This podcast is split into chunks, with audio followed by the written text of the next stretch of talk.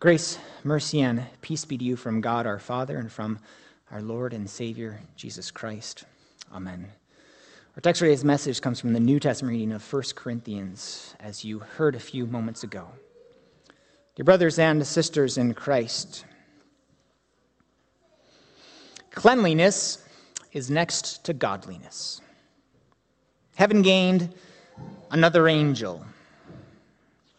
This too shall pass. God helps those who help themselves. Finally, God won't give you more than you can handle. What do all of these phrases have in common? While some of them may be more popular than others, what they all have in common is, is that they are things that the Bible does not say. And our focus today will be on the last one that God won't give you more than you can handle, because this phrase comes from our New Testament reading of 1 Corinthians. Or at least it comes from the misquoted version of 1 Corinthians, verse 13 of chapter 10. The actual verse reads this No temptation has overtaken you that is not common to man. God is faithful, and he will not let you be tempted beyond your ability. But with the temptation, he will also provide the way of escape, that you may be able to endure it. So, that part of that verse that gets misquoted is the he, God is faithful, he will not let you be tempted beyond your ability. Or, as the NIV says, he will not let you be tempted beyond what you can bear. Beyond your ability, what you can bear turns into what you can handle. You take out the rest of the verse and what it's saying and keep the word God, and then you get God won't give you more than you can handle. Now, before we dig into why it's wrong and what the verse is actually saying, let's talk about why the phrase is tempting for us to believe. And I'll give you two reasons, though there may be more that you can think of. The first reason is, is that this phrase is a man centered statement that focuses on the person's resources or abilities. In essence, you are strong enough to handle anything that comes your way in life. Since the opposite of being strong is weak, who wants to be known as weak? I sure don't. You? Yeah, I'm strong. I'm tough. I can handle anything that this world throws at me. I'm Superman or Superwoman. The second reason is that, I mean, it can sound like a, a comforting thing to say to somebody who's struggling, going through some hard times. It's like, hey, I know that this is tough, but God won't give you more than you can handle. It's going to be okay. He is taking care of you. So let's dig into these two reasons a little bit and see how they hold up, starting with the last one. While it's great to try and comfort and encourage people who are going through hard times, we need to make sure that we encourage them with the truth. We don't want to make it sound like God is going to protect us from all the difficulties that life can bring. Like, God won't let me lose a child. He won't let me be sexually abused. He won't let me get some terminal disease. He won't let me suffer from mental illness because that would be more than I can handle. And so, what happens when we face one of these things that are beyond our ability to handle? Can you see how this sets up unrealistic expectations, setting yourself up for failure or God for failure? Because if God is the one who's supposed to keep us from these trials, what is our reaction going to be when He doesn't hold up His end of the bargain? And that's why you'll often hear a response like, Where was God? Where was God when I was raped? Where was God when that drunk driver ran through the stop sign and killed my spouse? Where was God when my child was being bullied so much that they took their own life? Somebody has to be responsible, right? Who's to blame? God, you said it. You said that you wouldn't give me more than I can handle. And how easy would it be for us to turn away from God? How easy is it for us to turn away from God? Because we believe that He didn't help us in, when we needed Him the most. When we were going through the worst tragedy we've ever faced, and He said He'd protect us. This is where we can come in and play devil's advocate, or actually, let's just use the devil's own phrasing and say, Did God really say? Don't say this to anyone who's in the middle of their tragedy. But for us today, as we seek to see God's word clearly and what it says, we can ask the question Did God really say? Did God really say he wouldn't give you more than you can handle? Okay, let's move on to the other one. That you are strong, that you are Superman or Superwoman, and that you can handle anything that comes your way. I'm not here to debate your individual strength, your ability to persevere. I'm also not here to rate the quality or quantity of your struggles, because I know that mine have not been that difficult compared to many others. So let's use the example of someone like Paul. He's writing to us here in 1 Corinthians. He also writes 2 Corinthians. And in chapter 1, we see this for we, we do not want you to be unaware, brothers, of the affliction we experienced in Asia. For we were so utterly burdened beyond our strength that we despaired of life itself. Indeed, we felt that we had received the sentence of death, but that was to make us rely not on ourselves, but on God who raises the dead. Paul says that they were so utterly burdened beyond their strength that they despaired of life itself. What they were going through was way more than they could handle. They figured they had received a death sentence, that there was no hope of being saved. Maybe even some of them wished for death rather than to keep going through what they were going through. But what they went for was for what? To make us rely not on ourselves, but on God who raises the dead. You see, if God never gave you more than you could handle, you'd never need God. And there's plenty of people out there in the world who feel they have no need for God. There's plenty of people who have felt that God was not there for them when they needed Him. So they have no reason to rely on God anymore because God is just someone who lets them down.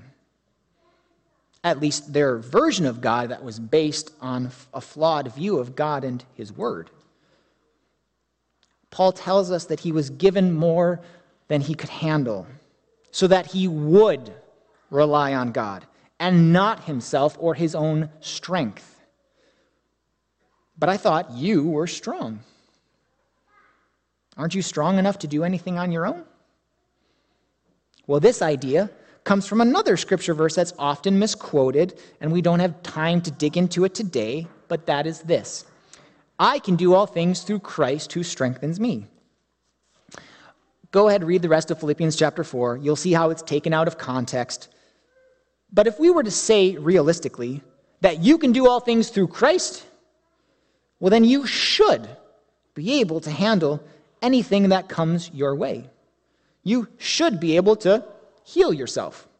You should be able to protect yourself from all harm and danger you definitely should be able to take care of the problem of sin if you're strong enough.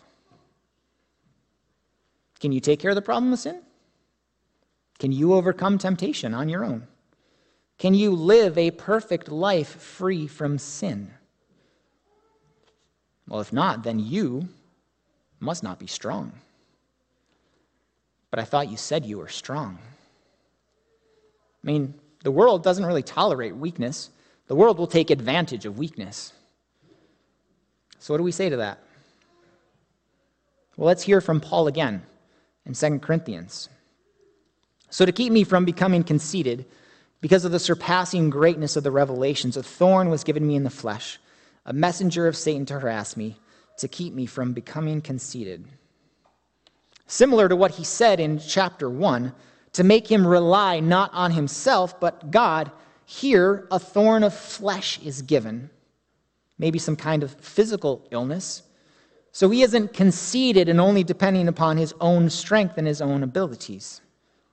He continues Three times I pleaded with the Lord about this, that it should leave me. But he said to me, My grace is sufficient for you, for my power is made perfect in weakness. Therefore, I will boast all the more gladly of my weaknesses, so that the power of Christ may rest upon me. We've talked a bit about strength today. But the reality is, as Paul says, we are weak. And to that, all we have to do is go back to sin. Can you take care of the problem of sin? Can you overcome temptation on your own? Can you live a perfect life free from sin?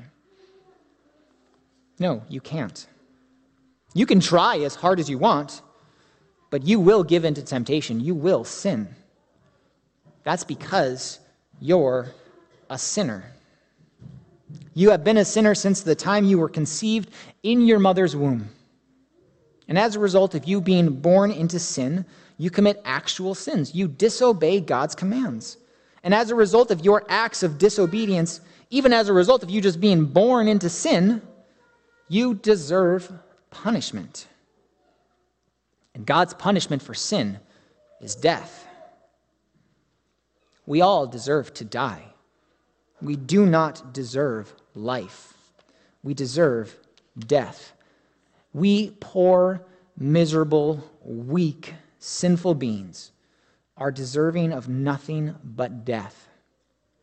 And not just physical death, we deserve spiritual death, condemnation, hell.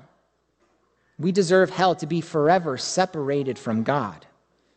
And we cannot save ourselves. That is why Christ came. And that's why we need him. The Lord's answers to Paul in his affliction was, My grace is sufficient for you, for my power is made perfect in weakness. On Palm Sunday, which is a few weeks away, Jesus is seen as this strong king riding to Jerusalem to save the people of Israel. Yet when he's up on the cross, he hears, If you are the Christ, save yourself. In other words, if you are strong, if you're the Messiah, if you're the king that you say you are, get down from the cross and show us your power. Don't be weak and die. Be who you said you are, if that's who you are. But Christ's power is made perfect in weakness. Allowing himself to die, not coming down from the cross, might seem weak but it's where Christ did his best work. Because there is forgiveness and there is life in his death. He is who he is, and he is who he says he is by dying on the cross. And in that, he gives us salvation, the promise of eternal life, by sacrificing his perfect life. But he's not just giving up his life. He is dying in our place. He is taking the death that we deserve. He is taking our punishment, our condemnation, our hell, so that we would not suffer these things. And his resurrection from the dead proves that he is the Christ, that he did accomplish all that he set out to do, that we have the assurance of the forgiveness of our sins, and that he has won salvation for us. There is nothing that we can do to save ourselves. There's nothing that we can do to deserve forgiveness and salvation. It has all been done for us. That is grace. God giving us what we don't deserve, which also includes faith that believes all of these things. The faith that takes these promises of God and makes them our own. So when Paul says, for the sake of Christ, then I am content with weaknesses, insults, hardships, persecutions, and calamities. For when I am weak, then I am strong. We can look at our own life and say that we are sinners. Bad things happen in this world because of sin. God never said that we would not struggle. God never said that our lives would be free from suffering and trials and hardships. And we do not have the strength to handle it all. To admit that is to admit that we are weak, that we cannot do it on our own, that we need God's grace, that He is the only one who can help us. And in our weakness, God gives us His power. And that's why when we are weak, then we are strong. And so we go back to our reading from 1 Corinthians today. No temptation has overtaken you that is not common to man. God is faithful, and he will not let you be tempted beyond your ability. But with the temptation, he will also provide the way of escape, that you may be able to endure it. A verse that has to do with temptation. Temptation that is not common to man, or that is common to man. Temptation that all of us go through. He will not let you be tempted beyond your ability because He will provide a way out so that you can overcome that temptation. Remember, we're sinners and we sin. It's in our nature to give into temptation. So when temptation comes your way, it's like Satan opens the door inviting you in. God's word tells us that when that happens, he opens another door. God does. An exit door, if you will, a way of escape from Satan's temptations. Do you take the exit? Sometimes we do. And that's because the Holy Spirit has led us through that door. And sometimes we don't. And we take Satan's door. And we give in to temptations because we're sinners. And when that happens, the Holy Spirit leads us to repentance, to seek forgiveness and find it in Christ. Because God's power is at work in us. His Holy Spirit has been at work in us since our baptism, giving us the gift of faith. And it's the Holy Spirit who helps us to lead that God pleasing life, who helps us to overcome temptation he is at work in us through His Word. As, he, he, as we hear of His grace, as we hear of His love for us in Christ's death and resurrection. And faith comes through hearing the Word. He brings about our repentance, to know that we are sinners in need of forgiveness. He helps us to turn away from our sin. He gives us His grace in the words of absolution, His words of forgiveness. And he is at work in us in his supper, as Christ's body and blood comes to us in the bread and the wine for the forgiveness of our sins, for the strengthening of our faith, and for our salvation. These are all the things that we call the means of grace, the ways in which God gives us his grace. And his grace is sufficient for us in every temptation and in every circumstance. That's because He is always with us. He never leaves us or forsakes us. As John says, in this world you will have trouble, you'll have tribulation. But take heart because Christ has overcome the world. And through him, we will overcome all things. God won't give you more than you can handle? No. So, what's a better phrase? How about God will give you enough grace in every situation you face? Or maybe even better, God won't give you more than He can handle. Amen. Now, the peace of God, which passes all understanding, guard your hearts and minds in Jesus Christ, our Lord and our Savior. Amen.